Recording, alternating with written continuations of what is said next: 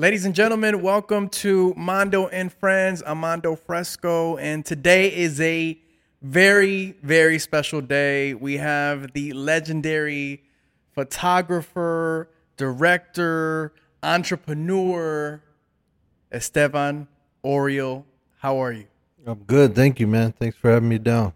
Man, I have been looking forward to sitting down with you, man, and having you on Mondo and Friends for, for a while. You're you're you're a legend in, in what you do, man. I, I became a, a, an even bigger fan when you dropped the documentary in the middle of a pandemic, Yeah. LA Originals.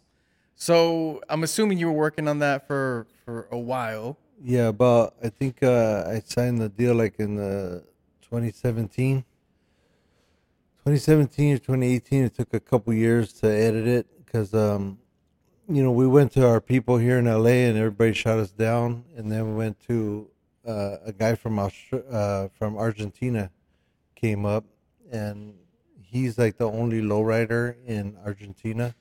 His name's Sebastian Ortega, and he owns a production company down there that has the biggest like TV shows running in Argentina in Buenos Aires.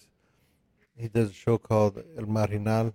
He's won a lot of awards. So when I came uh, across him and met him over here, you know, he came up and he had Dickies and a white T-shirt. He was sleeved down, wearing some Chucks, and I was like, man, this guy, you know, he got the look already. He looks cool Yeah. now look you know these other execs from the you know the the big production companies they look all stiffed out so then he told me he had a lowrider and he was showing me flicks of it and he's like you know i'd like to bring you to argentina and um, maybe do your doc for you.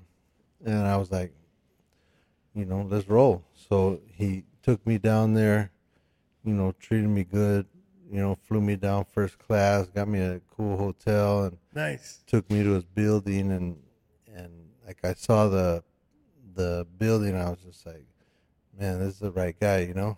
So and I seen the way everybody treated him and how he treated everybody. He was real respectful and cool with everybody.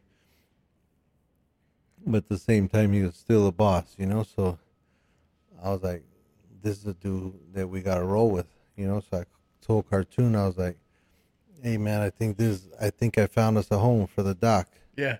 and um, we took all the footage down there and i went down there and met his team and he put like three editors on it and they were just banging stuff out you know?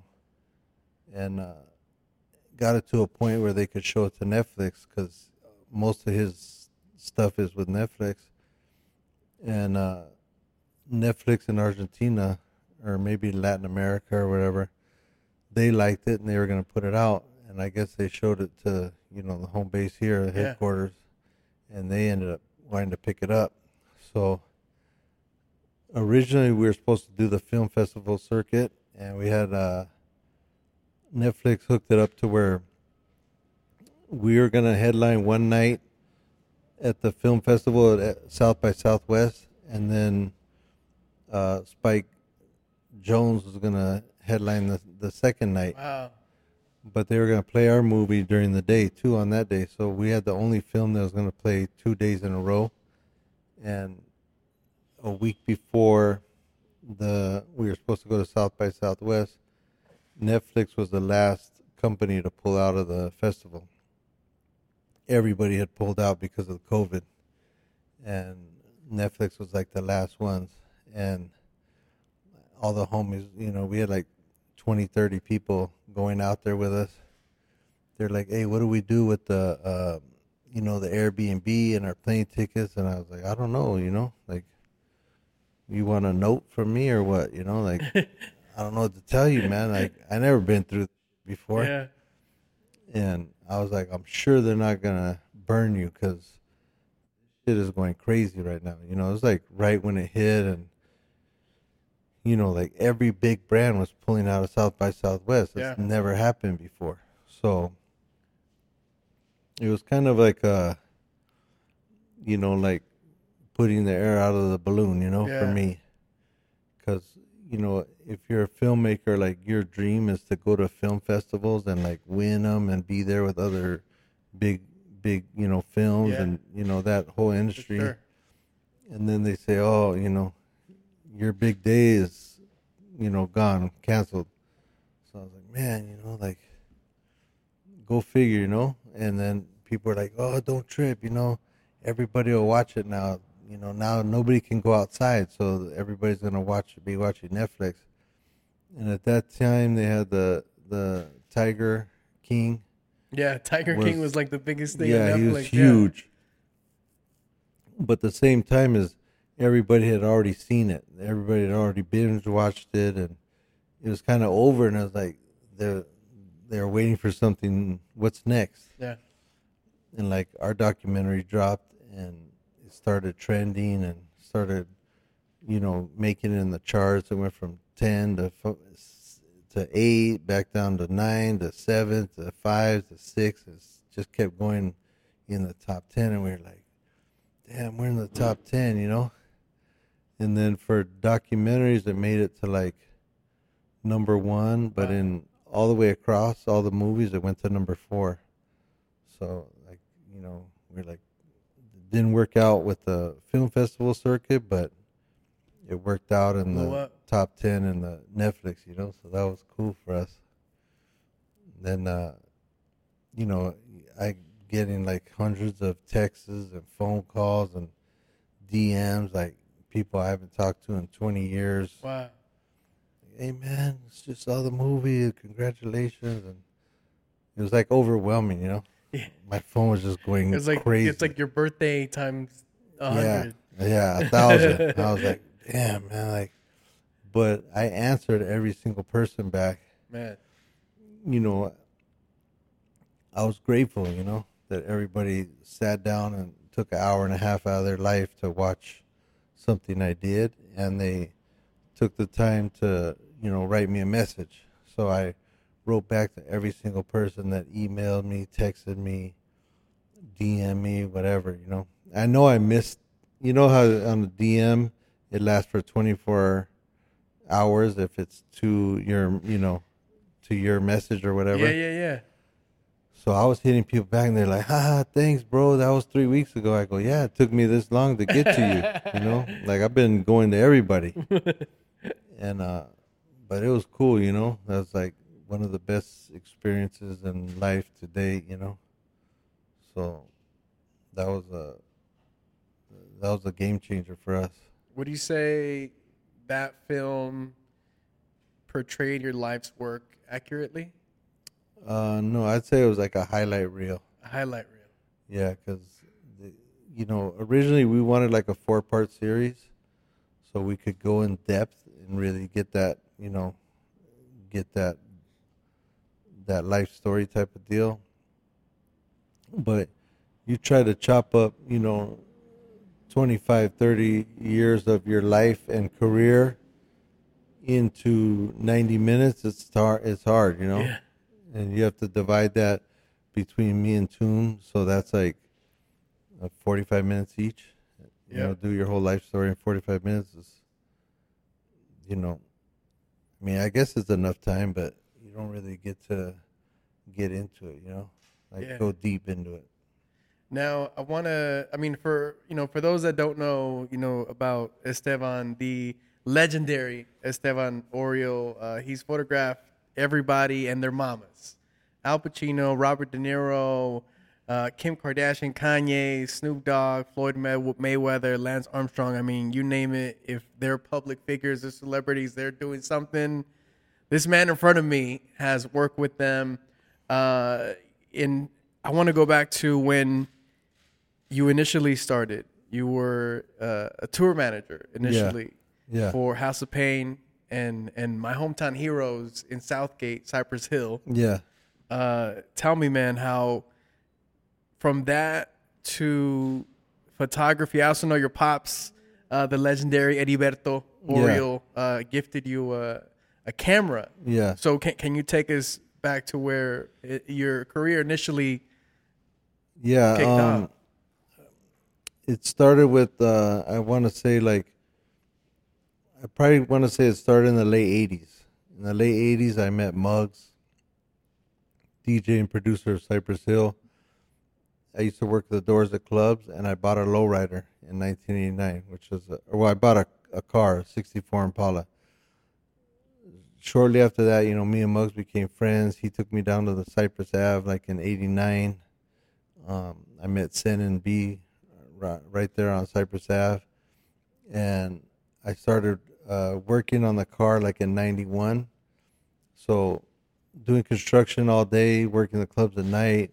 You know, I was scraping, getting by, and then Muggs was like, "I got a job for you." This is in '92, and he says, uh, "I want you to uh, tour manage a group called House of Pain. I have, you know, these white boys." And I was like, "Okay," you know, and there was like, at that time there wasn't very many white guys in hip hop. You Yeah. know, there was Deborah Harry. She's one of the original, you know, rappers back in the day day, and then there was uh, Third Base and Vanilla Ice, and I was like, you know, in my head, I'm, you know, within seconds, I'm like, what, you know, what kind of person is? And there was Everlast from Rhyme Syndicate. So I go, who could this be that he's talking about? You know, some new kids or somebody, you know, somebody else. And he goes, House of Pain, and it's Everlast, and he has two other people that you know he's rolling with, and it's uh like Irish dudes. You know, I was like, okay, I get it. You know, like I know that Everlast could rap his ass off Yeah. from the syndicate, and um, I know him from when he used to come to the clubs. And at the same time, I was working on my car, so my pops was like, "Hey, you have this cool lifestyle going on. You're building your lowrider in East LA. You have your car club, and you're going on tour with this with this group, and their song "Jump Around" is taking off. Like you should be taking photos of all this. This is good, good like you know, good material here." And uh, at first, I kind of was like not into taking out a camera because it wasn't cool. It was like if you weren't a professional with a camera and getting paid, you were like either like a hobbyist or a paparazzi or a tourist. Yeah. Yeah. And you know, people just look goofy carrying around cameras back then. You know, you had a strap and it's a big old clunky thing. It's like to me, the guys with the big gold chains, you know, and the diamonds and everything, Yeah, they yeah, look yeah. goofy. You know, having these big things on them. And so I felt like that, you know, that I looked kind of weird with with this big old camera. So I never had it on me. I would just carry it low key, and if there was something cool, I'd take a picture here and there.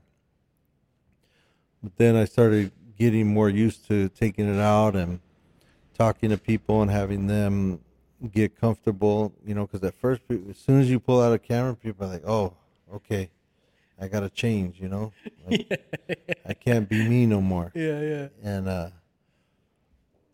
you know they it wasn't that type of thing you know like now you know everybody's used to some photos or getting filmed or Especially with like you know you see you drive down the street and you'll see people with like a a portable stand with the with the o-ring light and they're over there tiktoking by themselves on the street. I'm like look at like how it, how far it's come you know?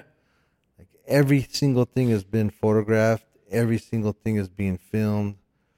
And you know it's crazy now. Yeah. but back then it wasn't cool. Like if you had a camera especially like in a hood or something people are like are you a cop or what are you doing what are you taking those pictures for or what are you know they had all these questions Yeah. like no, no it's none of that it's just i just like taking pictures you know so that's how it all started taking pictures of lowriders and all the homies that were around in that scene and then taking pictures of the hip hop world because you know I was in it. I was working with the band every day. You know, 24/7 I was either low riding or in hip hop.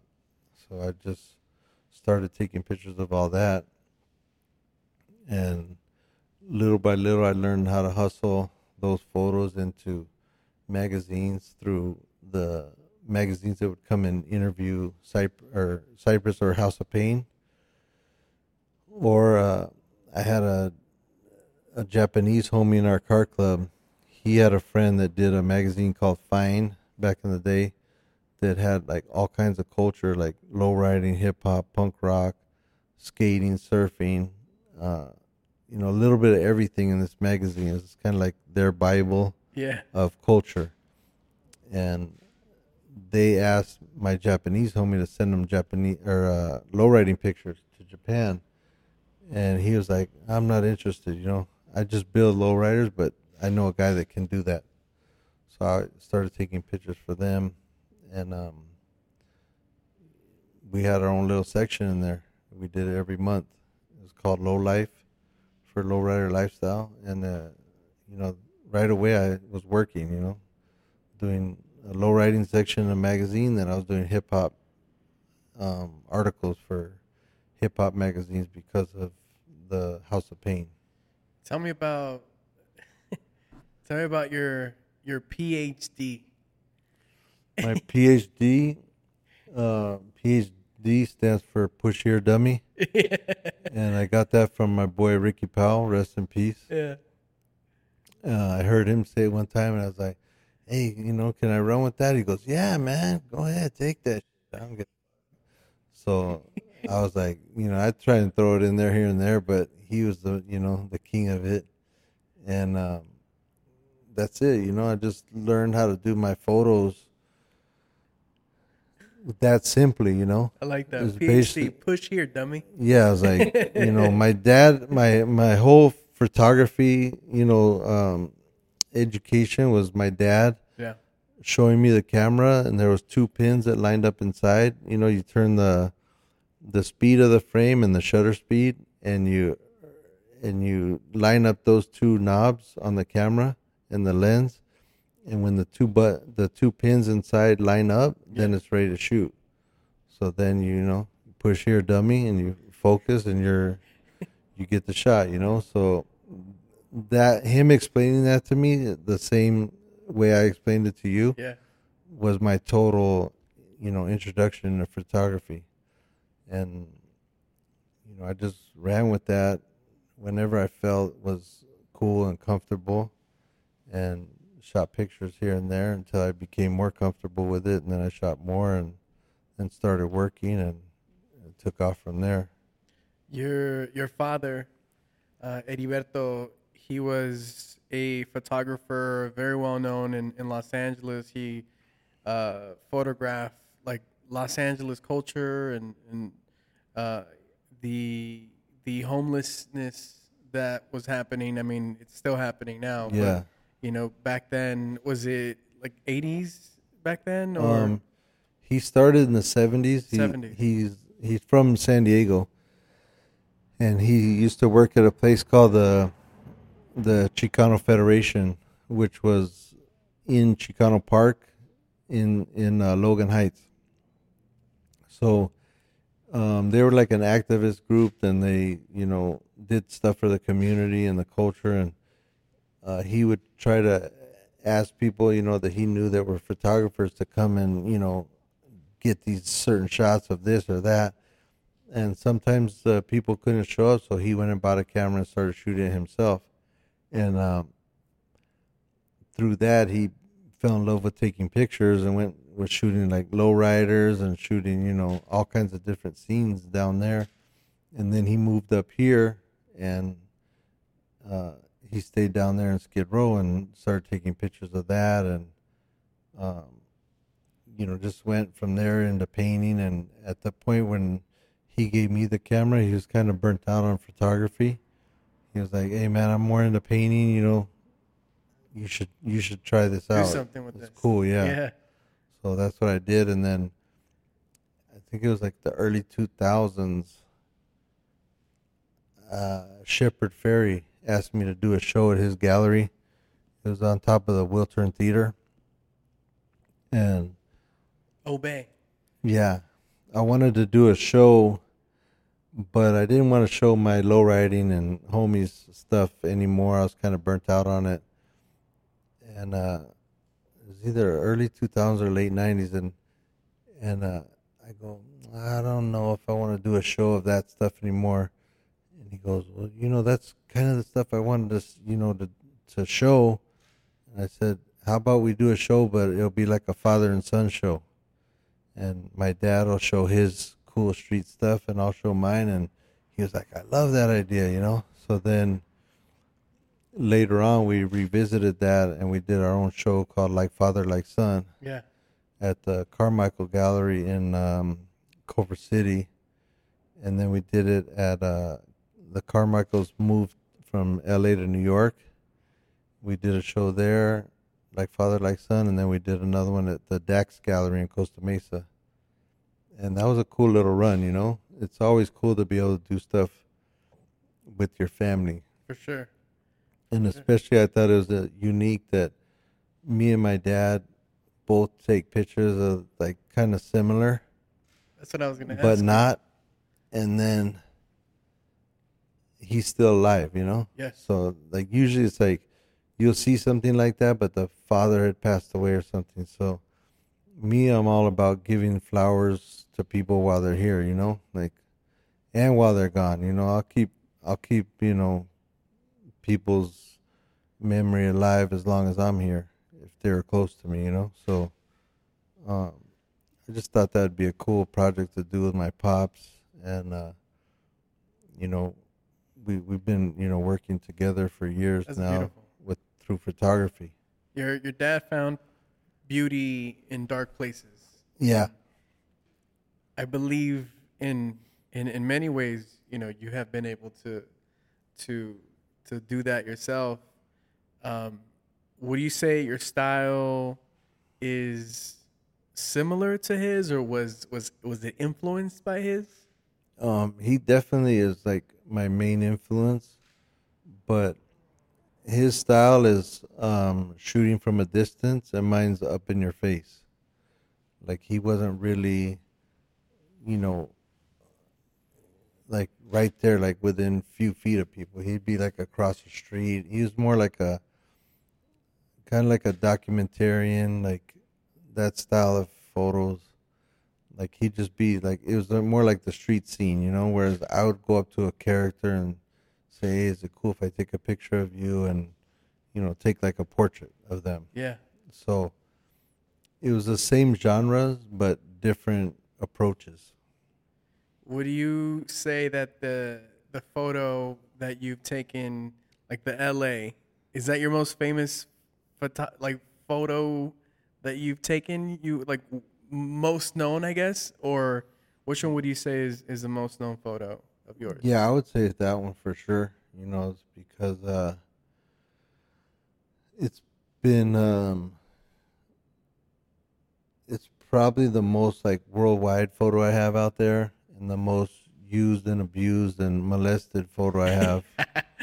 and uh, you know, it's like uh, it's a double-edged sword. You know, like Yeah. a blessing and a curse. You know, it's like it's been it's done the coolest things for me, and then like the most people ripped it off and burned me, and they're like, "Well, you didn't make up that sign." And I'm like, "Yeah, you're right, I didn't." But I'm the one who fought for it for 25, 30 years with that photo, and I put that shit worldwide. You know, you know, like people were just doing it in in you know like the and the people that were doing it were like gang members yeah, like or or people in like the hip hop scene or you had to be from LA like really living that because there was consequences be, behind it you know man. like if you're throwing up in LA you know what do you it's not like like now you know like people will throw up the name of their companies you know like in a photo you know like if they're doing Mondo and friends they'll be throwing up a M and a F you know Yeah, like yeah. in a photo like that represents their company Yeah, but you were throwing up LA to represent your city or the type of culture you're from, and there was people that weren't cool with that. You know, you automatically had people that were hating on you. If you're from LA, throwing up in LA, people from up north would be like, "Man, "Those guys, they're from down there," or or a cop would be like, "Oh, they're throwing up a gang sign." yeah, you know, or another, or a gang would be like, you know, what's he, what's he throwing up? You know, like, what, you know, is it a, cause there's, there's different neighborhoods that might have a L and an A in it. right. So now it's to the point where, you know, white kids are throwing it up in different parts of the world. Yeah, You know, like H and M made a shirt out of it. I think they're from like Sweden, and they're making an LA finger shirt. You know, or um, Brandy Melville or Hot Top or uh, not the other, um, another store was making it in their Yeah. shirt, and I'm like, damn, you know, like they wouldn't have been doing this if it wasn't in a hundred magazines that I that were all about me and about the city, where the magazine would say, send us ten of your photos, and I would send them that one as one of my photos, and that was part of the article every time and those magazines were from all over the world. Like Yeah. a German magazine would be, like, yeah, Stefan, you know, we want to do an interview on you, and can you send us ten pictures? And I would send them that, you know, and ten, nine other ones When when was that photo taken? And In where was that 94. photo taken? in over here, down by the LA River on the other side. In '94. Yeah, so Wow. you know, like, picture I've been pushing that photo this many years all around the world. Whereas if it was up to just a couple people in LA throwing up the sign, nobody really know about it, Right. you know? It'd be How like, do you do you remember that moment when when you were putting like the photo together and no, it was like it was nothing really. It was no big deal. What what what happened was like most of my photos were like a like a like a scene, like a scenario, you know, like a car on a corner. I would see like a cool car by like a liquor store, and there'd be somebody by the by the payphone and something like that. So most of the shots that I had were like wide shots, you know, they like pulled back, or they were like close ups of people, like just a person. And I started getting the magazines back and looking like, yeah, these are cool pictures that I'm sending them, but it needs to be broken up. So they're like, you know, send some lowrider pictures. I'd send them like a picture of like a custom dash, like with a custom steering wheel. yeah Then I'd send them a picture of the car, um, like a profile view of the car, like the front of the car, and then like a rim. And if they say like send pictures of people you shot, I'd send like a picture like their belt buckle, whatever it said on their belt buckle, like their neighborhood or whatever, you know, the old school military with the letters or send pictures of like, you know, people standing with their Cortezes, you know, like like Yeah. that, you know. And then I had that one. So I would send pictures of different like low riding and neighborhood shots and then that would be one of the detail shots. And I noticed that people were were really taking a liking to it from other places, you know, because you're always, it seems like when you're like an artist, you're always more appreciated outside of where you're, where you're doing it. yeah So everybody would like that picture. They would start putting it on covers of magazines in the 90s. wow So uh, one of the magazines that first put it up here, the first like, you know, had my back was Big Time magazine. It was an old graph magazine, and um, they put it on the cover, and then it went to magazines abroad. You know, where they were putting that on the cover, and I would be like, "Damn, why are they putting up a LA picture on the cover of their magazine in a in a foreign country?" You know, like I was like, because it must be that powerful of a shot, you know. So, um, and ba- back in the '90s too.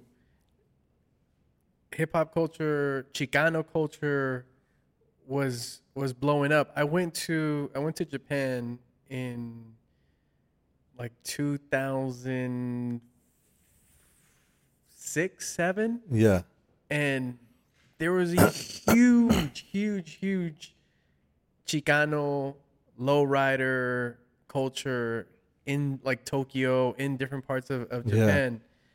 Dick Dickies, Yeah. and like the whole thing, man. Lokes, like, and this was in the 2000s already. yeah, that was that magazine. Um, fine, they were like the Bible to the youth, and like there was some lowriders that would, you know, they've been shipping lowriders over there since the '80s. Yeah, So people like, you know, like Vice magazine will send some millennial to Japan. It goes, guess what? They're doing low riding in Japan. Yeah. It's 2020. or like, where, homie, you were like not even bored. they've been having lowriders over here. So, you know, it's cool that it, you know they keep the culture out there and they Yeah. have to do it through the youth. I get that. They have to have a millennial tell the story so that it, you know, other youth will, you know, pick up on it. But like my boy Oishi, he's been shipping lowriders out there for years. I have another friend, Tanaka Shoichi. He was the first one that took our clothing. We had a store on Melrose called Supermax. Me and uh, Big Lucky, Cartoon did all the designs. Uh, that we opened that one on night '92. We had our own like homie store right there. You know, selling Dickies, Cortezes. Cartoon had done like ten designs. We were selling you know, graffiti cans. We're selling uh, House of Pain and Cypress Hill merch in there. So you know all about Greenspans then. Yeah, Yeah. we yeah we had like a kind of like a Greenspans type of vibe Yeah, in Hollywood on Melrose. that's dope, man. Yeah, so for those that in don't know, '92, so for those that don't know uh, about Greenspans, do you mind? Uh, Greenspans. Um, I always have my friend Josh Greenspan tell the story. It's about a four-hour story. I always say, Josh, tell him about the, tell him about your story about Greenspans, and he- it's a four like four good four-hour story, but I have him do the short version in like thirty minutes. But basically, Greenspans opened, I believe, in Watts in 1926. I want to say and there was a lot of Jewish people in that area. And then uh, something happened with the.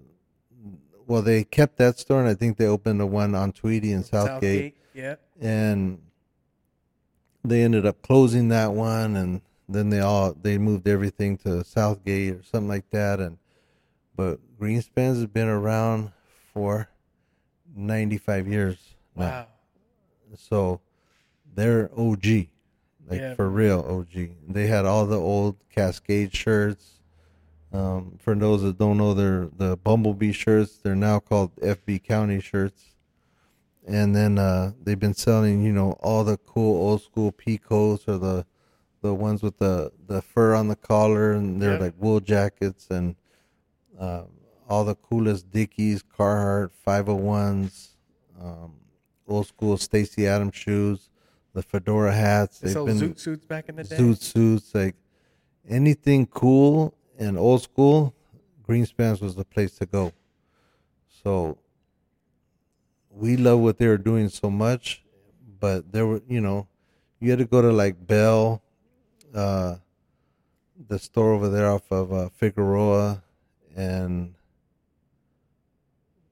right there by the stadium. Yep. Yep. Um, there was a store there that had like you know it's kind of like a swap meet store, and then there was uh, Greenspans, and there was you know different swap meets, Slauson, this, that kind of stuff where you can go get your tees, your tank shops, your um, Cortez, your Dickies, your 501s. But there wasn't really too many of those places over here. Yeah.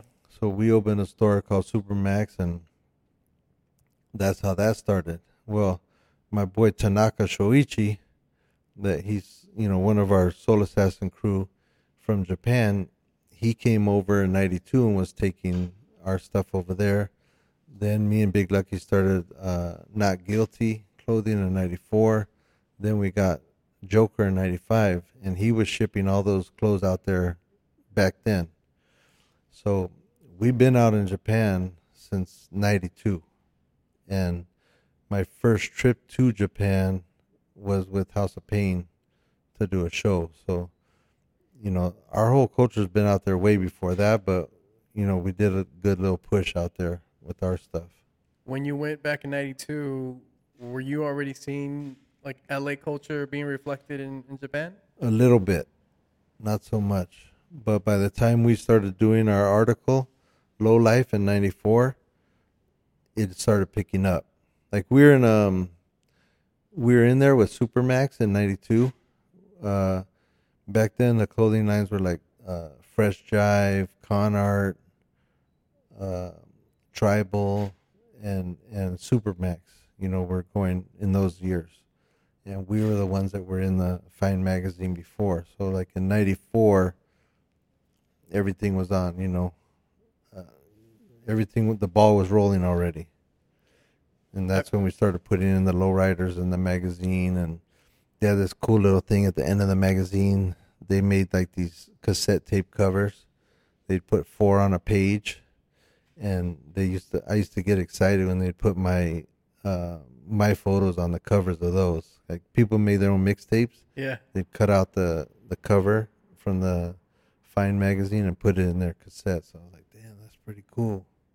Speaking of lowriders, I've heard you say, "I am a lowrider." Can you Yeah. tell me a little bit about that?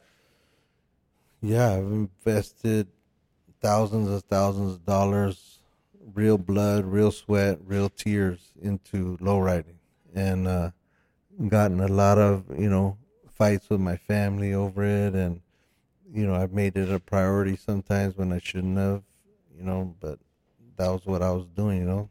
I'm a lowrider, so I was like, sorry, you know, can't get that because the car got to get this, you know, so you know, with like in our car club, we used to have a saying, you know, the chrome bill before the phone bill, meaning like, you know, the car comes first, everything else.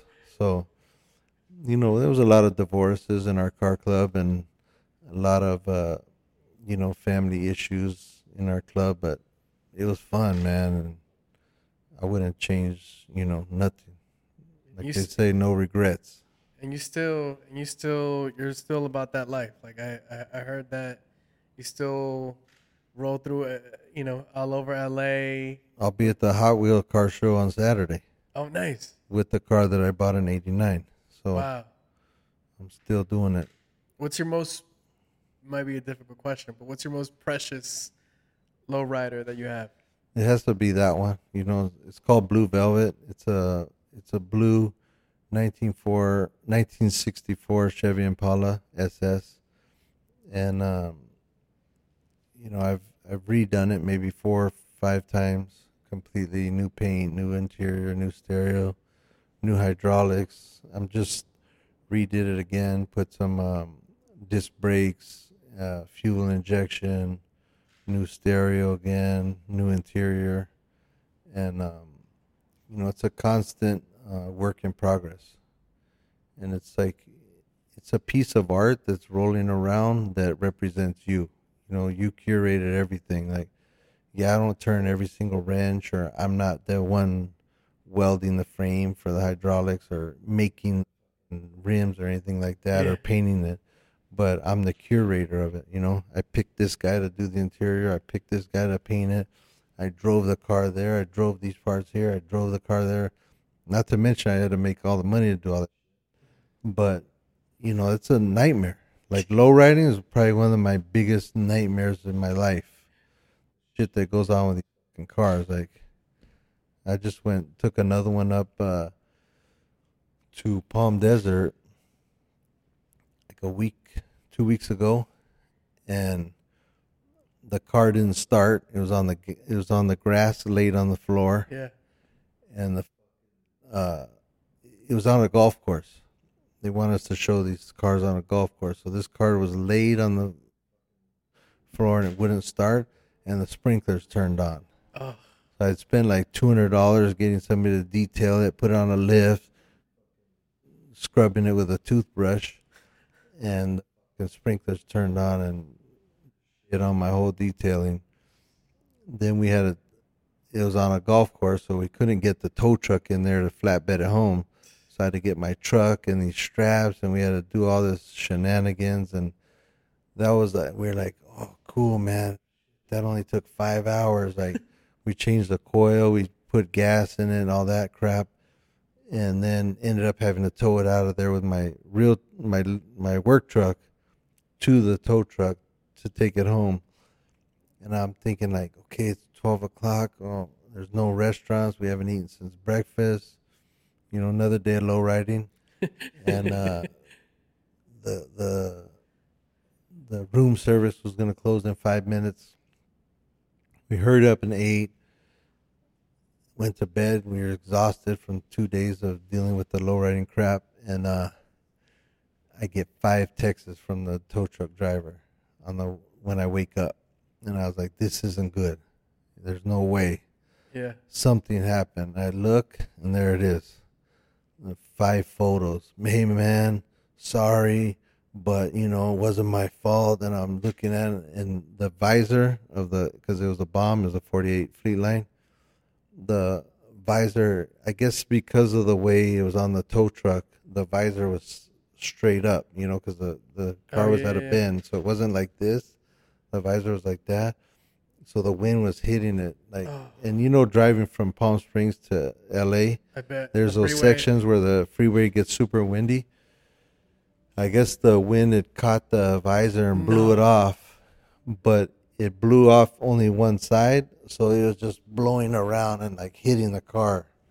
Like, you know, it was stuck on one side and it was just blowing around, hit the hood, hit the fender, hit the roof, hit the door, hit the other door. I'm like, I can't get fucking break, you know? So that's what I mean when I say What was the damage on that? Oh, I can't even fucking look at it. I'm so sick. You know, like I looked at it, I was like, okay, I'll deal with this in a couple weeks. Like I don't even want to get depressed right now. You know, Yeah. so I was like, that's when you say I'm a lowrider. Like I didn't buy a lowrider at the car shop where I have a lowrider, or I didn't, you know, just buy it and turn key and just drive it home. Like I really put a lot in the cars, like way more than that's it's worth, you know. But if you are a lowrider, that's what you do. You get, you know, sucked in. You get you're deep in there, and you feel it every time. Like something happens, you're like, "Welcome to lowriding." You know, Yeah, like yeah. people don't know. Yeah. They think we're just driving these cars around, like you know, like you can go buy a Lamborghini Yep. you turn the key and you drive off and you're cool your hair's blowing in the wind and everybody's giving you a thumbs up but you know you had to earn that 300 to a million dollars to have that car Man. but we get the same attention as those cars when we're on the street because we have one of ones but people don't know yeah we didn't spend 300 grand on it or up to a million whatever but we put that in through blood sweat and tears Yeah. you know so that's where that comes from There's a lot of celebrities that are into low riding. Is there one that you think respects the low riding culture the Um, best in, in, in your eyes? well definitely snoop dogg respects it and he knows it he's been doing it for years Mack 10 is one of the first ones that i know in my camp of course B-Real and and Muggs and Sen have all had low riders Yeah. so they go without saying. I'm talking about outside people that i'm not on the daily basis with. B was in our car club. He had a 57 bel air. Uh, he had a 65 ragtop. he has a he has a cadillac now and a glass house now that he does the smoke box in. So he's he's in it you know? And uh sen back in the day had a a regal like a 85 or 86 regal it was red and then uh, Muggs has had um, a 63 rag and um, something else. I can't remember every all these cars we've had, but in our crew we've had lowriders since since the gate. But Mack 10 was one of the first rappers that I seen that wasn't outside of our crew that wasn't renting a car, and he knew how to hit the switch Yeah. from the door. He'd get back bumper. And like I did, I was doing a you know a thing for our magazine, a lowrider piece, and I and I hit him up, and I was like, hey, you know, can we see you hit the switch? And he grabbed the door and started hitting it. Like within a couple licks, he you know back bumpered it. I was like, damn, get down, Mack Ten. You know, I was like, that's right. So he was one of the, the first ones that I seen that wasn't renting lowriders. Because Yeah. to me, if in the '90s, all those dudes that were in lowriders, they were mostly Rasa cars that were rented for the videos. You know, and I thought like, man, that fool should be they're they're rap stars. They should be having their own cars. Why don't they? Yeah. You know, like this is L.A.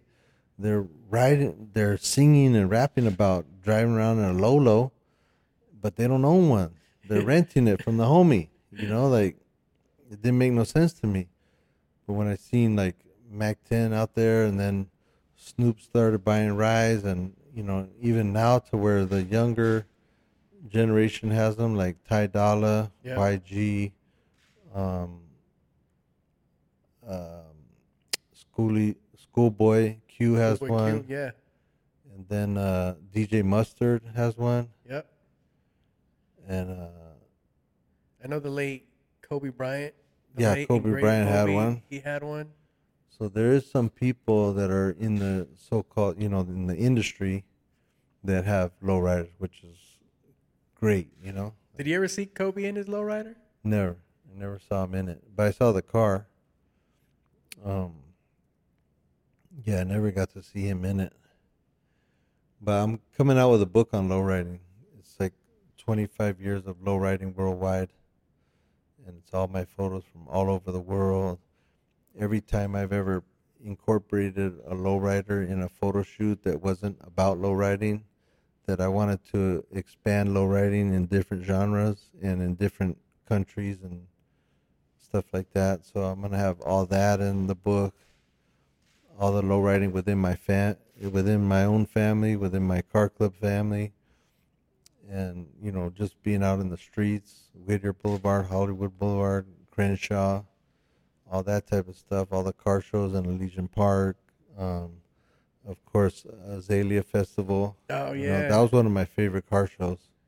Azalea and Southgate. Yep. Yeah, and the super shows, of course, when it was on a cracking in the '90s. So that's gonna be that book. When, do, does that book have a name yet? Uh, I think I'm just gonna call it "Low Riding Worldwide." Do, do we have a, an approximate release date?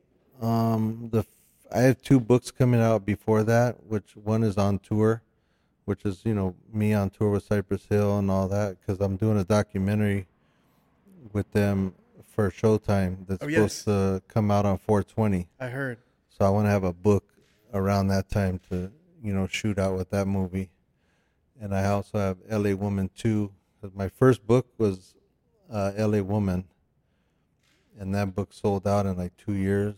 And everybody loved that book. And they keep asking me to reprint it. But I'm like, I still have enough photo shoots of women where I could do a whole new one. Yeah. So kind of like you slept on the first one. Sucks for you, but I got something for you.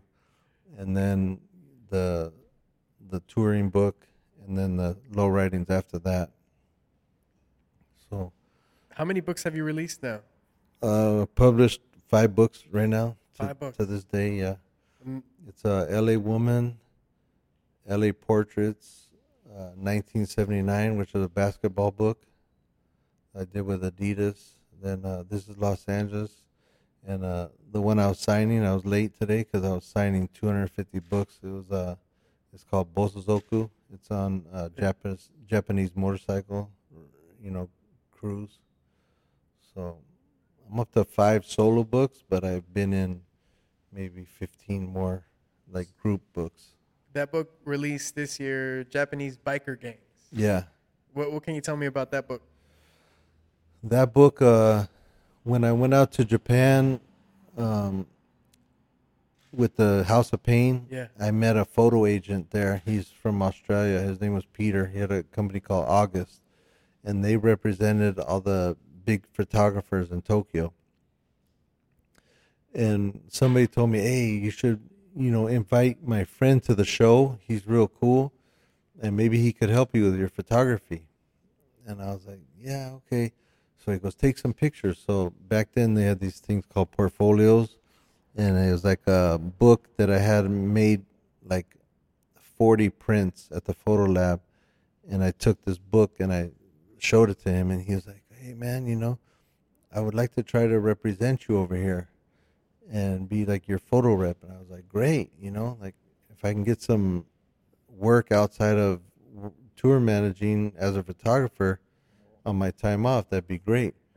So he got me some jobs. And uh, in Japan, I would call him up and say, hey, Peter, you know, I want to come to Japan for like a month. And he'd go, okay.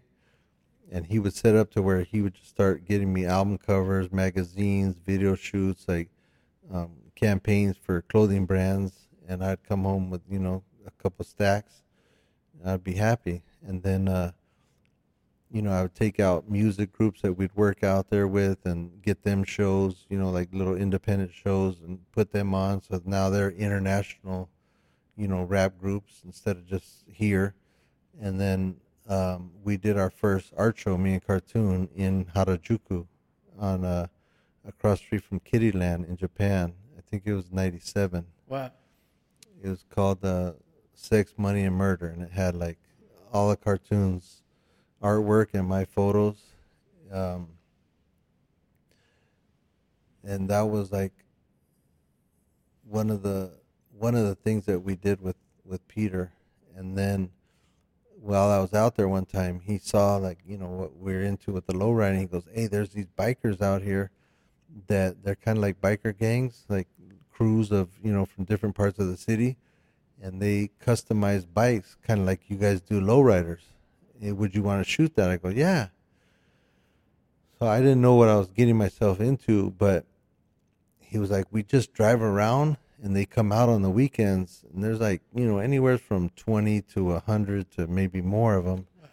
And they just drive around the city and the cops chase them. And, and the cops chase them? Yeah. And so I was like, well, that sounds cool, you know, that, and he was like, you know, the bikes are a lot like the cars. They have the big flake paint jobs they have the um, pinstriping. They have murals, and they customize them, kind of like you guys do. Like they customize the seats, like you know, so they're doing their own interior. Yeah. They're doing their color combinations on the bikes with you know pinstriping and murals on the gas tanks or murals on the side plates and murals on the helmets even.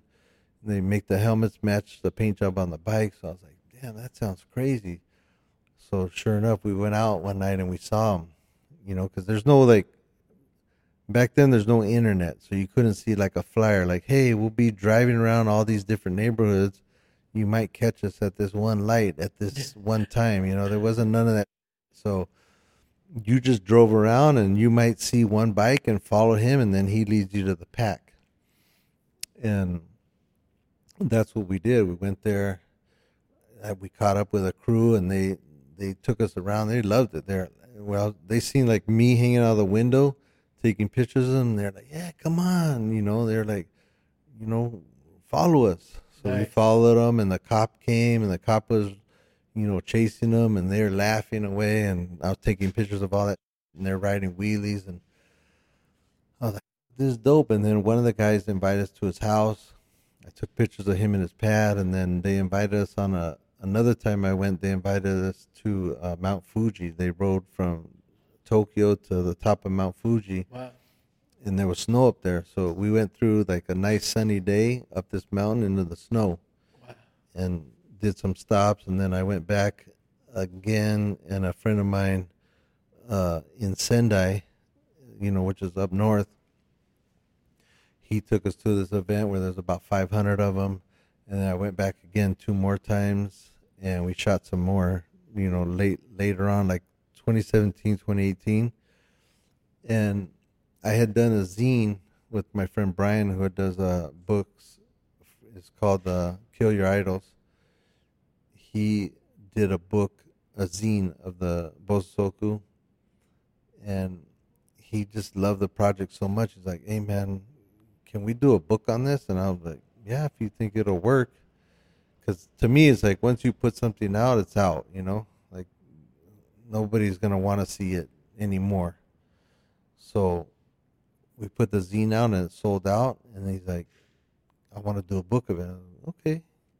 And he put it together and it came out sick you know? So you know that's that's my latest drop and it's pretty it's pretty dope. Yeah man i need to pick that up.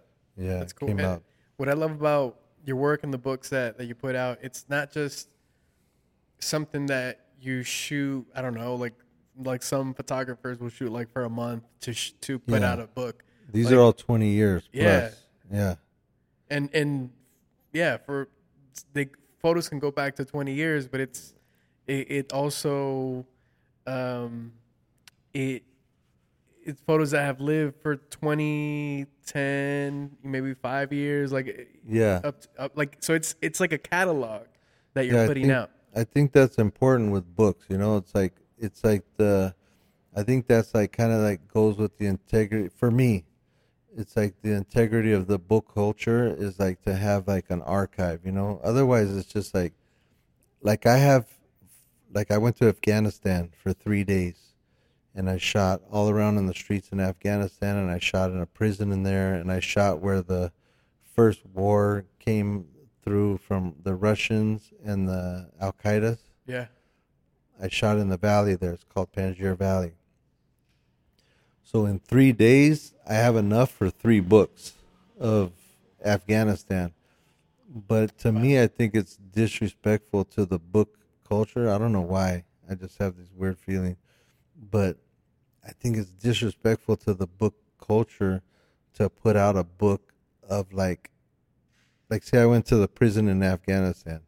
Like I would feel weird putting out a hardcover book of one day of shooting. Mm. I don't know why. It just is a weird thing to me. But I don't have a problem putting out a zine of that. You know, like a not a magazine, not a book, something in the middle. Yeah. But good quality. It still is like, you know, still printed, still paper, still good quality, but it's not quite a hardcover book that, you know, not a history book. Just a little slice of my life, you know? Yeah. So there's things like that that I still want to do. If you can go back 20 years and give yourself advice, a a younger version of Estevan Oriol, what would you tell him? I would say uh, do everything more. Like do more, uh, party more, have more fun, shoot more, go more places, do more. You know everything more, get more money. You know like everything. You know like I kind of was just like floating around, like just going with the flow, kind of. And I wasn't like pushing myself like I do now. Like I would have been healthier more. I wouldn't have been a fat pig, you know, all them years. Like I, for years, I was just abusing myself, you know, my body, just putting poison in me, you know, eating junk food, going and eating a at the hat, getting the pastrami double burger with the bottom buns like that, the top buns like that, so Yeah. this things like and like that, with a bag of French fries.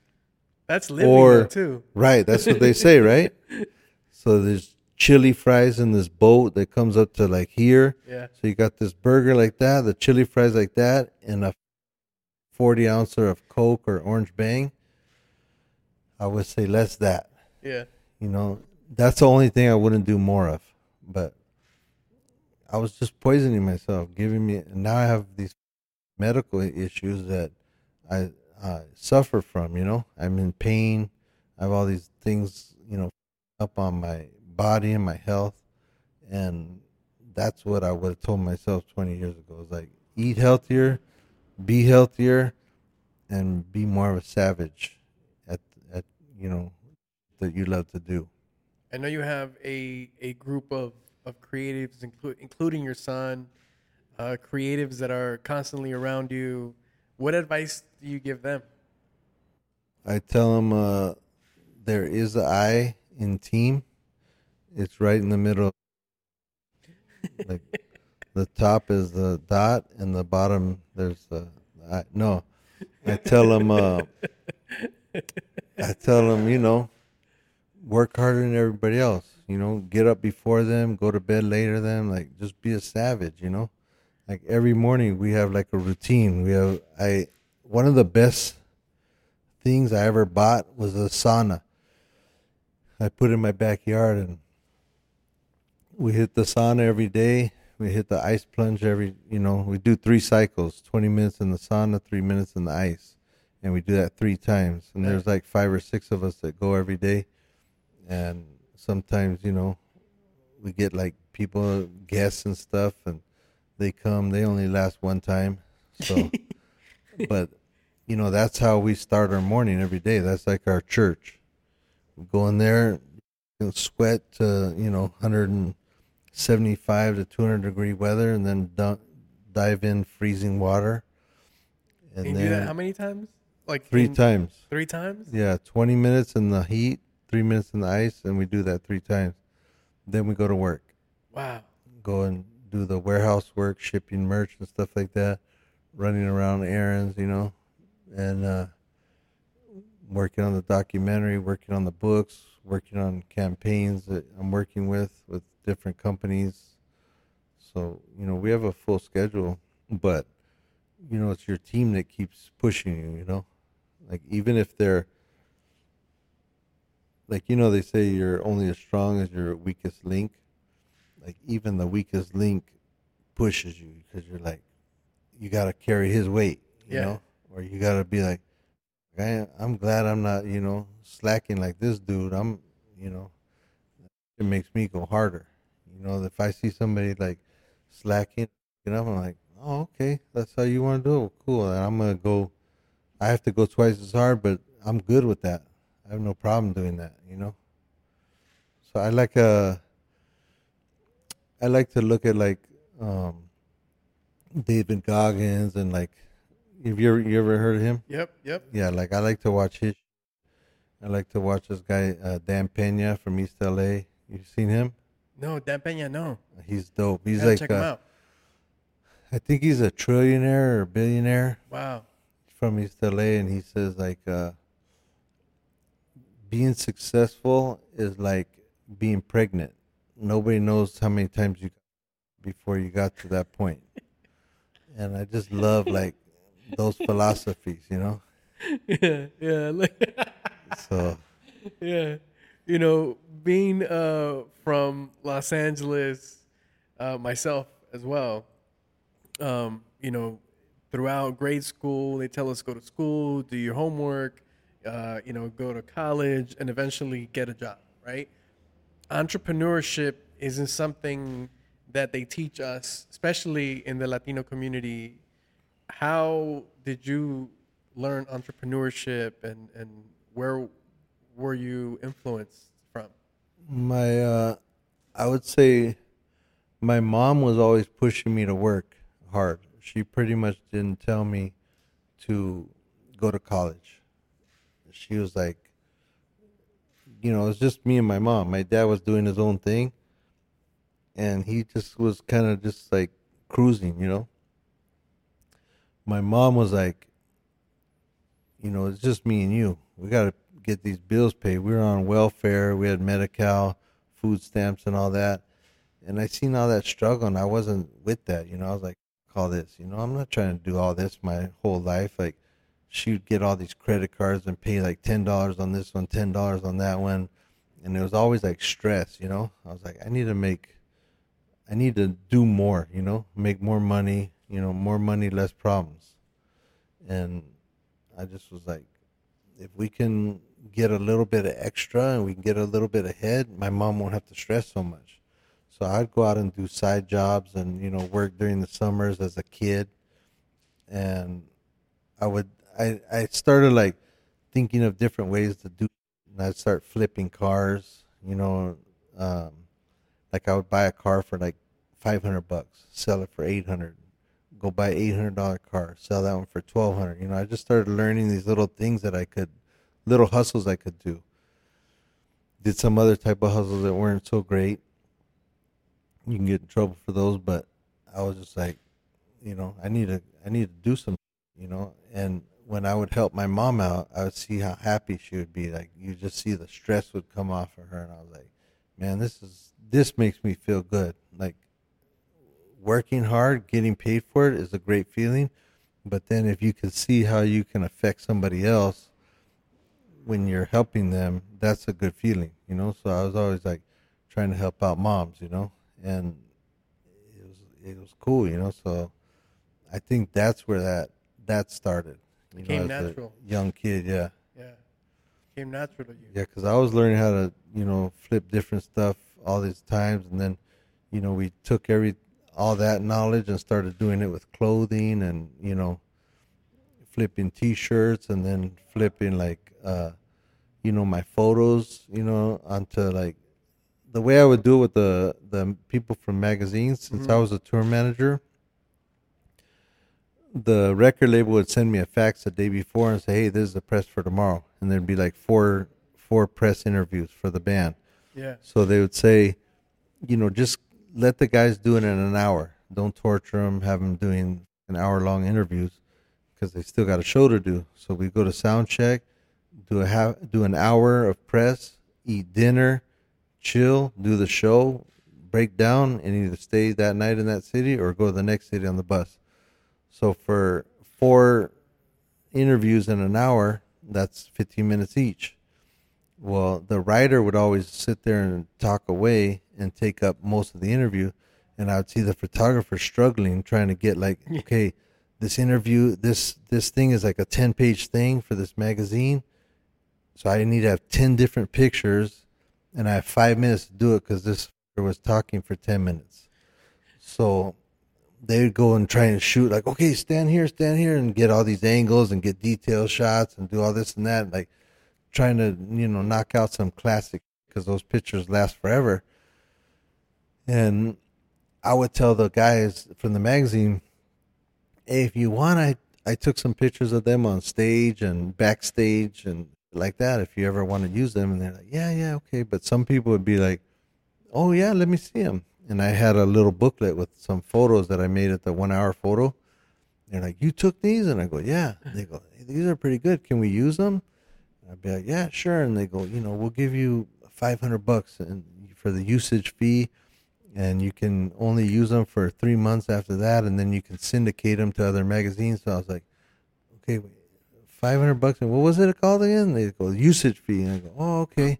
And then three months, they're locked up with just your magazine. And then what happens? They go, then you can syndicate them. You can sell them to other magazines. And I was like, okay. And then what happens? And they go, well, then, you know, after they get out of that three month, you know, hold, then you can syndicate them to, or you can syndicate them to different countries at the same time because they're not magazines not going to be seen in that area. So I was like, okay, cool. Well, I'll do this photo shoot for this magazine, syndicate it to Japan, Germany, Australia.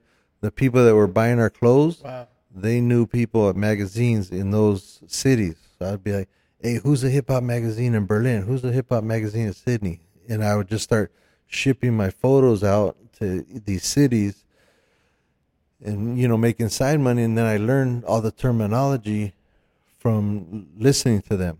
So I'd be like, hey, what's the usage fee? You know, and how long do you guys get hold the magazine up? You know, those photos up. And, you know, I want to syndicate my photos to you. And I started like flipping that little hustle and it took off. And then I would tell the record label, because I was a tour manager, I would see everything that came through, like the video, how much the budget was, how much the director got, how much the cameraman got, how much the the the PA, the craft service people, everybody. I saw the whole budget. I saw how they'd come through with the treatment. I would see the album cover budget, the layout budget, the logo budget, and so when it came time to where I got good enough at photos, I'd pitch to the band first.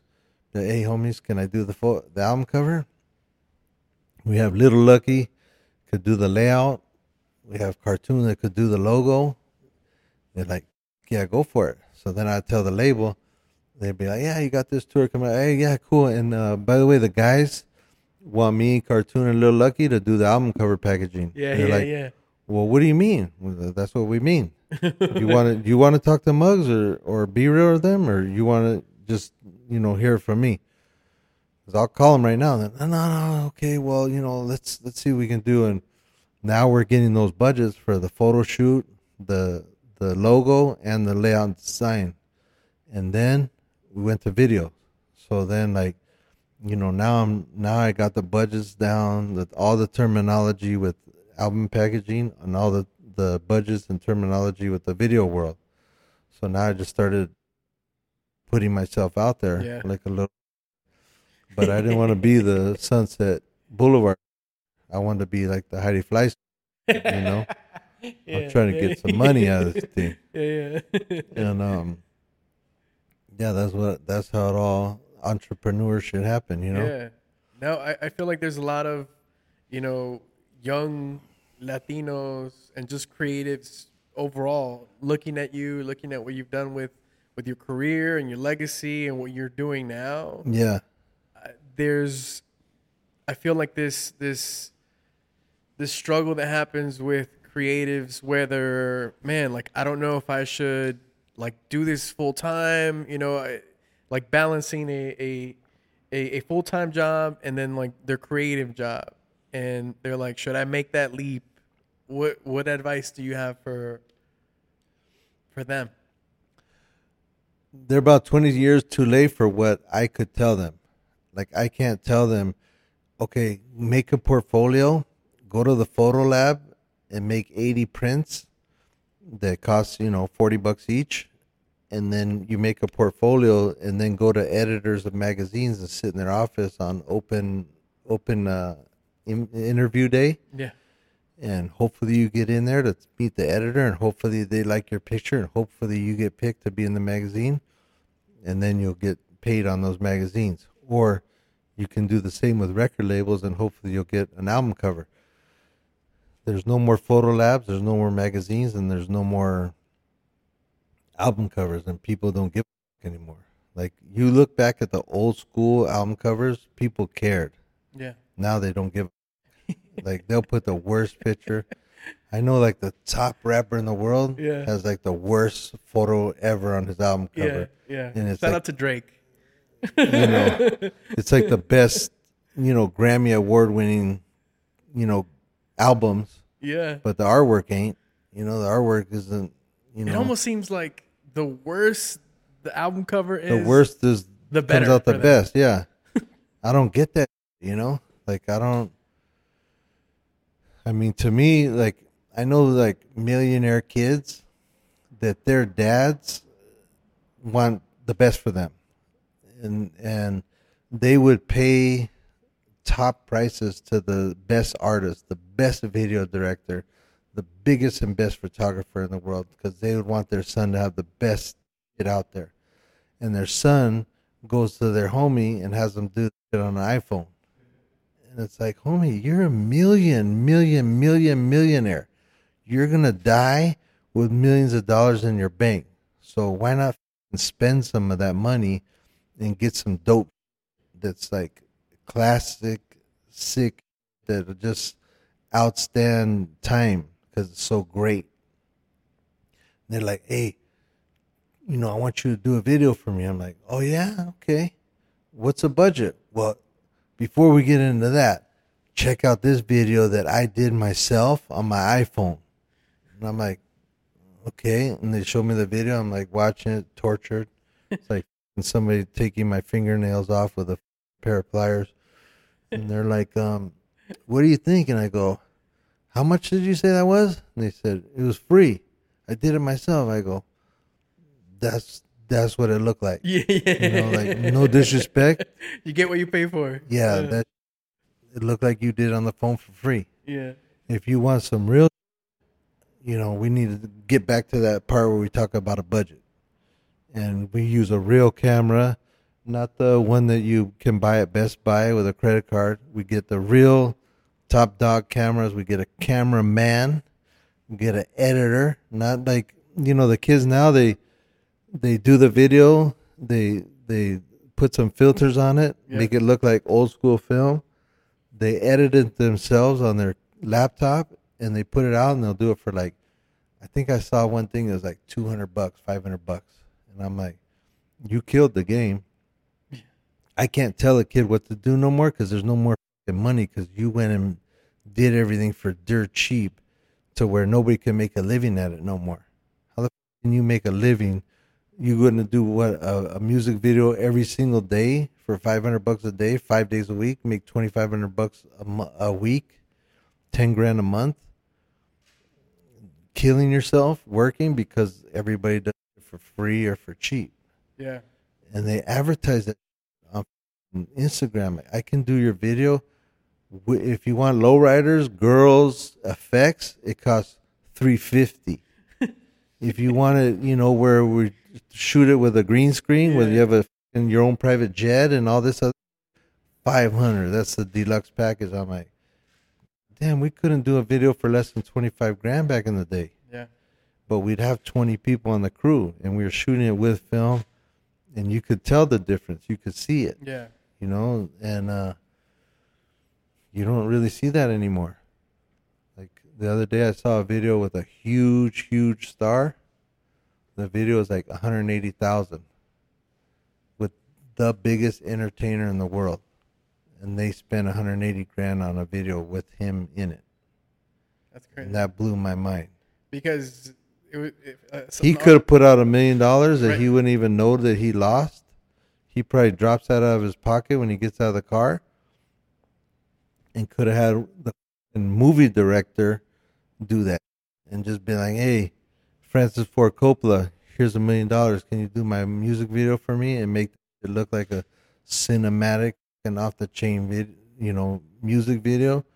Or we give this guy you know, we we torture him and give him the least amount of money to make this thing. And it's like, it's hard to give kids a the the advice or whatever because I came from a different era Yeah. and I'm having to learn how to stay relevant and stay making money because now I have that I have to pay for. I don't live on the couch and you know my mom and dad aren't paying my bills Right.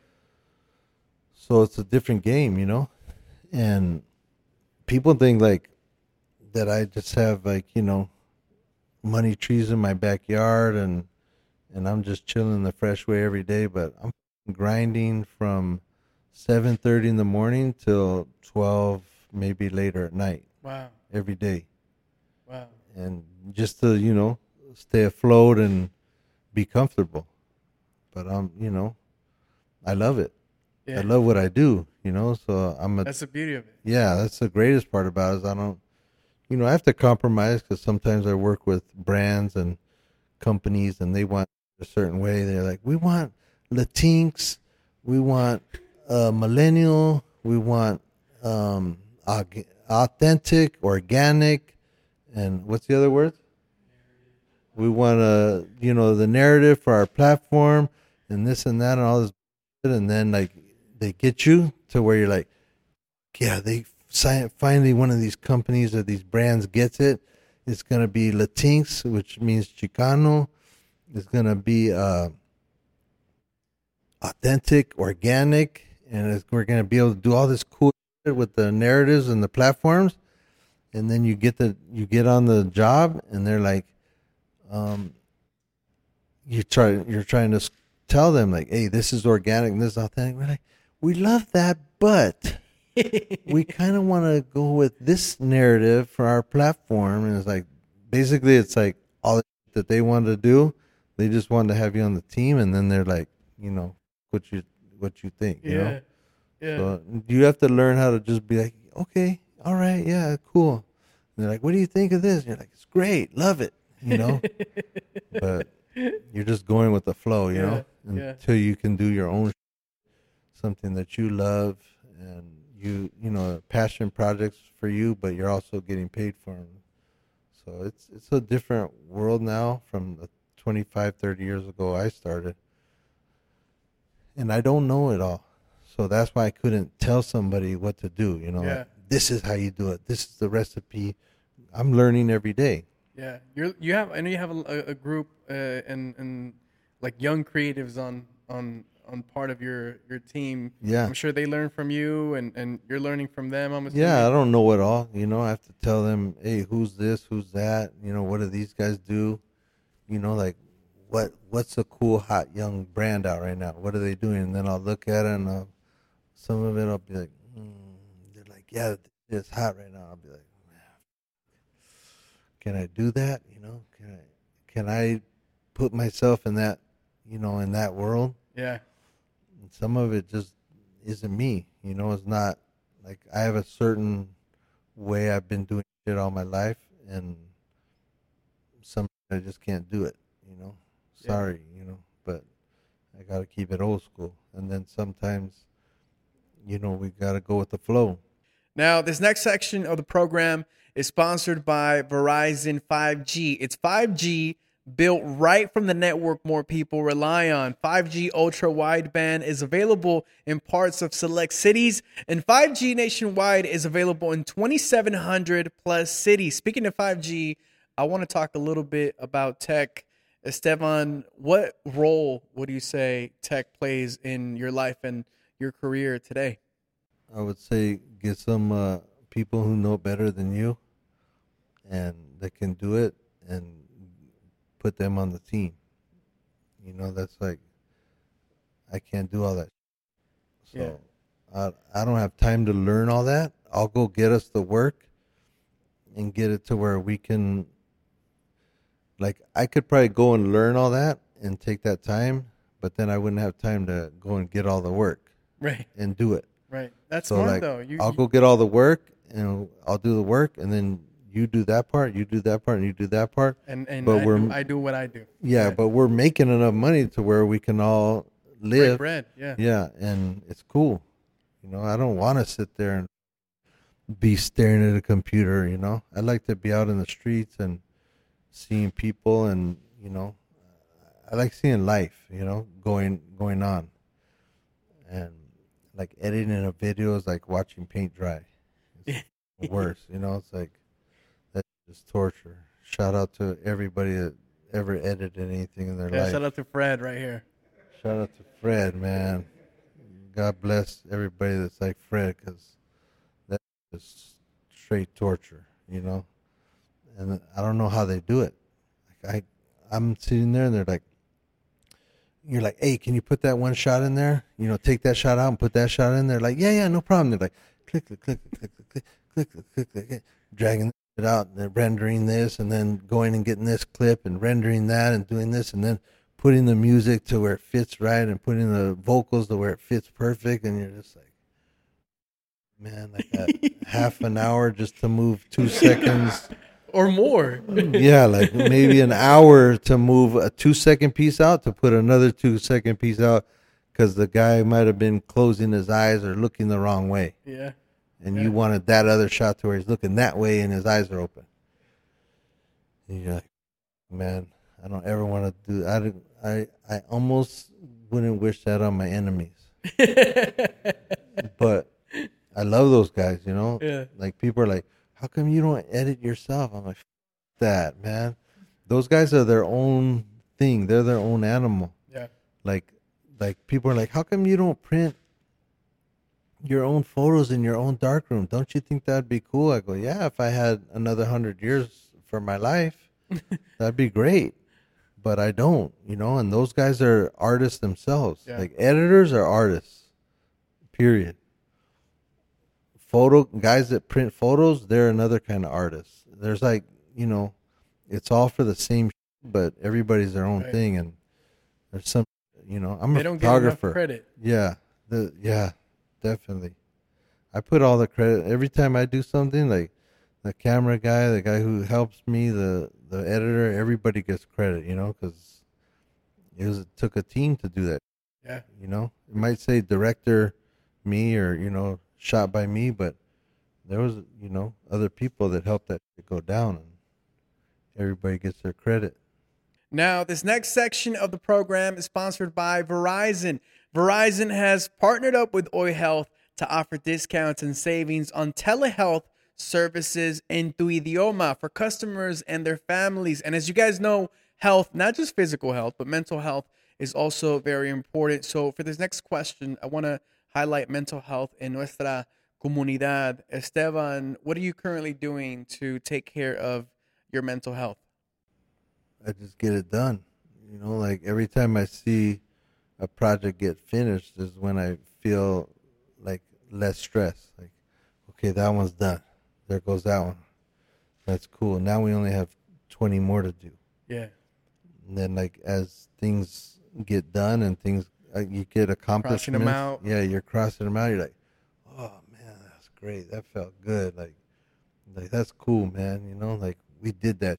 You know, like every collaboration I do and stressful all the way up until the time of the event of the collaboration. And then you see people wearing it and it sells out, and you're like, yeah, we did that. And then it's on to the next one, you know. But that's kind of I mean, low riding takes away some of the stress until you get a flat tire and you have to call a flatbed at one in the morning, trying to find one, you know, that's willing to come and flatbed your car for a couple hundred bucks. But up until then, it's stress relief. Riding my, I have two Harleys, and just go riding those down down the coast or down the freeway. That that releases some stress. Working out used to be a stress reliever being in the sauna and, and all that. Yeah, that yeah? for sure is a stress reliever, but it's also stressful. You know, like going into 200 degree weather is like shocks your body and it stresses it out, like kind of panics it. So that's why you start busting a sweat. Then you're diving into, you know, freezing ice. You know, you're shocking your body again, and you know, stresses your body out. Like, what the hell's going on? Your heart's beating 100 miles an hour but in your head you know like okay just breathe relax you know you're not going to die. Just let the process happen and and it's cool you know? Like every time somebody like i seen like the most hardcore come and they jump in the ice and these are guys that are like been in prison and been on level four yards and you know making their own fileros and you know yeah. going in riots and they jump in this ice and they're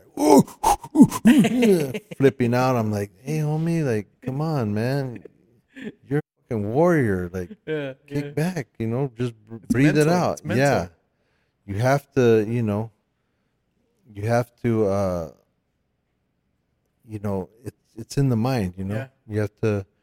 The same way, you know, you'd go into other any other situation, you psych yourself up and you you get yourself through it is the same way you do that. But I've seen like people jump out of it with no hands, you know, like jump out of a ice cold pool with no hands. Man, because it's so cold and like you know they go and they like they panic and they start like um having like body shakes and shit like that. Yeah. And you just gotta talk them through it. Like, hey, relax, you know, breathe through it. Like, take a deep breath through your nose, you know, breathe out. You know, you're gonna you're gonna you got this you know? And some of the people like jump out and then they get back in you know they're like oh man i couldn't take it you know? I go okay well we're all waiting for you you know? Yeah. as soon as you get back in there finish your three minutes and we can all get in and you know finish the cycle. Like oh okay. And they get you know some people get back in. You know you got to kind of walk people through it or they just are like. I can't do it. Okay, cool. You know, no pressure. You know, you can't uh, judge nobody or, you know, just because they can't do something you can't do, you know? Yeah. Like, yeah. No, that's not, man. So three minutes in ice cold and then 20 minutes in the sauna, but you start with the sauna first? Yeah. Or if you show up late, you get to go in the ice first. I'll make little, sure to be on time. that's our little punishment. Uh, all right. Lastly, uh, Estevan, we have rapid fire with Estevan Oriol. I hope you're ready for this. It's gonna oh. be fun. Lowriders or photography? Uh, photography. Favorite Spanish word? Mm. Some of them I can't say on here. it's funny because as soon as I heard, I saw you smile, I was like, oh. yeah, yeah. I would say uh, my favorite Spanish word would be uh, tacos. Tacos. I dig that one. Favorite yeah. oldies or mariachi? Oldies. What piece of tech do you use the most today? Uh, you mean like uh, like a computer, laptop? Oh, my phone. Uh, your phone? Yeah, your phone. Favorite Latino food dish? Um, it, it goes in and out, but the favorite one my my nana used to make was sopa fideo. Oh, sopa like, fideos. Yeah, she Fire. killed it with that. And then she'd make, like my my nana would always make. Uh, every time you ate a tortilla at her house, she made it. So she'd be there like rolling the the flour ball together. Yep. Put some flour on the wood on the cutting board, and she'd roll it out with the wooden pin and put it right on the the the heater right there. It was like nobody could do it like her. You know, that's how I felt. And um, she makes some sopa fideo that just have you stuck. You know, I've had my I've had her make sopa fideo for me, or my other family members, my tias. And my cousins would get so burned out and so jealous that my tia would make me my own sopa fideo because I would come from LA to San Diego. And they were like, Oh, mijo, we made you a pot of sopa fideo. My cousins would get so burned out that whatever wouldn't get left eh, or get eaten, I would get to take it home. So they would try and eat it all so that I wouldn't get to take none home. Wow. And they would eat like four bowls and get sick and throw up. So I'm like, you did all that, you wasted all that just so I couldn't take some home. Like you're scandalous, man. but you know, that's how good it was. Yeah. Oh, I love that you said sopa de fideo and not just not like enchiladas or something. Yeah. Like, that's like super homemade. You can't just go to like a restaurant and be like, "I'll have your sopa de fideo." That's like It's something you have at, at home. Yeah, it's so hard to find. It's really hard. And then there's restaurants that carry it, and then they they discontinue it because people they're like, it wasn't the most popular dish on the menu. I go, but it was one of your best. Yeah. That's for sure.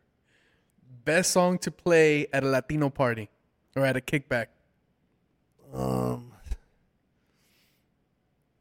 it depends if it's a, uh Latino, Latina, or Latinx. um, you know, there's all kinds of songs. You know, Yeah, there's like yeah. the What's your go-to?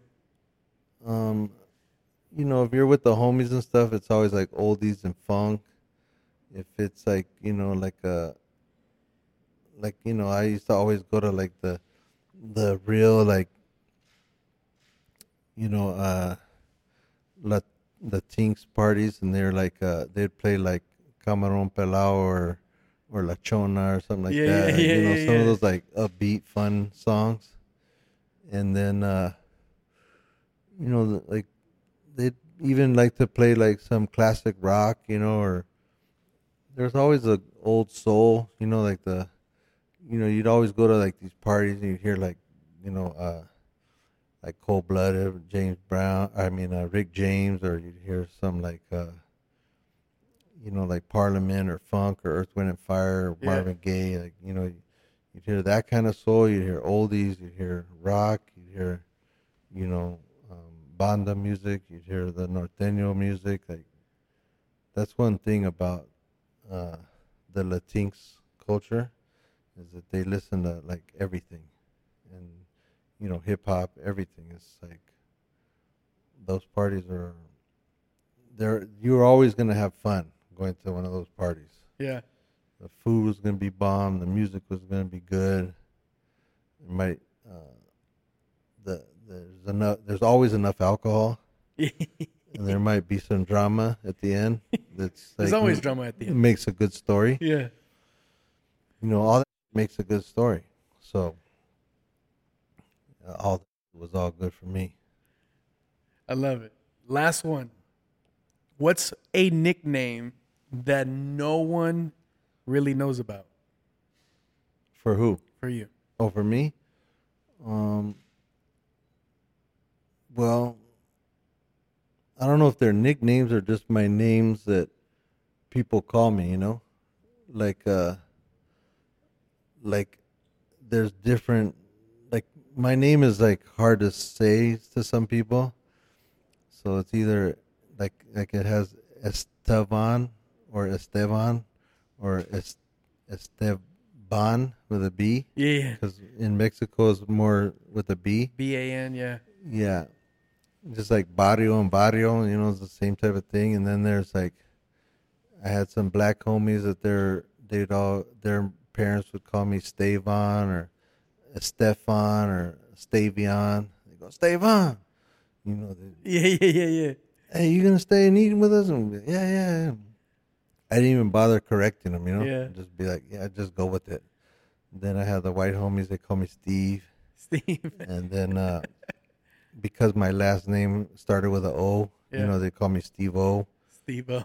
But when I was a young kid, um, they would my my you know Esteban is E S T E B A N, so they would just call me Estes E S T E S, and uh, I even went by that in school for a while. Estes. Yeah, Estes. I don't know what why, but somehow that that uh, I looked through some of my old papers that I do at school and like some old artwork. And you were like Doodle Estes. No, they would they would be that at the top of the paper. You know, they say write your name on the top corner and the date Oh, on the yeah, other yeah, corner. Oh yeah, yeah, yeah, yeah. You would So- you would write that on- at the top of your. Like your that like, was my name in school. Yeah. So I trip out on that, and um, I say that's about it. You know, Did like twenty different ways to say my name. well, Estes, thank Yeah. you so much, man, for coming by to Mondo and Friends. Yeah. appreciate you. Estevan Oriol, Mondo Fresco. Thank you again, man. I really, really appreciate you. And thank you so much for listening and watching Mondo and Friends presented by Verizon.